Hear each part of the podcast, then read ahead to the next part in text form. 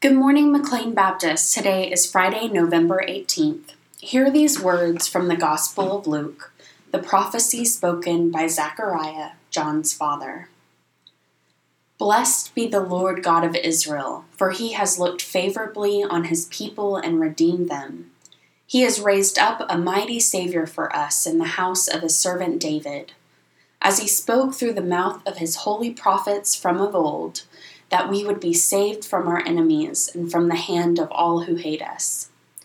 Thus he has shown the mercy promised to our ancestors and has remembered his holy covenant, the oath that he swore to our ancestor Abraham, to grant us that we, being rescued from the hands of our enemies, might serve him without fear, in holiness and righteousness before him all our days.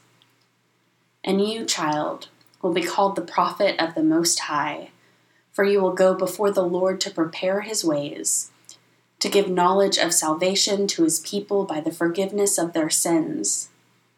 By the tender mercy of our God, the dawn from on high will break upon us, to give light to those who sit in darkness and in the shadow of death, to guide our feet into the way of peace. Today, may this hope and promise still be on our lips as we seek the dawn that our Lord brings into each of our lives and into every situation. There are several in our community that are in need of the love and presence of Christ. May we keep all those on our prayer list in our prayers, including the family of Hazel Peacock, who died earlier this week, Kim Powell, daughter of Roy and Linda O'Brien, who has breast cancer, and Chuck Gambrell's father, who is recovering from illness.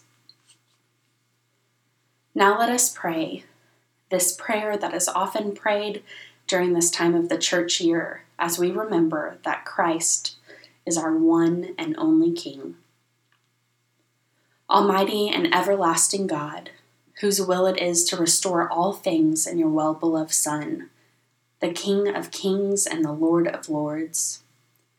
Mercifully grant that the peoples of the earth, divided and enslaved by sin, may be freed and brought together under his most gracious rule. It is to you, O Christ, who lives and reigns with the one God and the Holy Spirit, now and forever. Amen.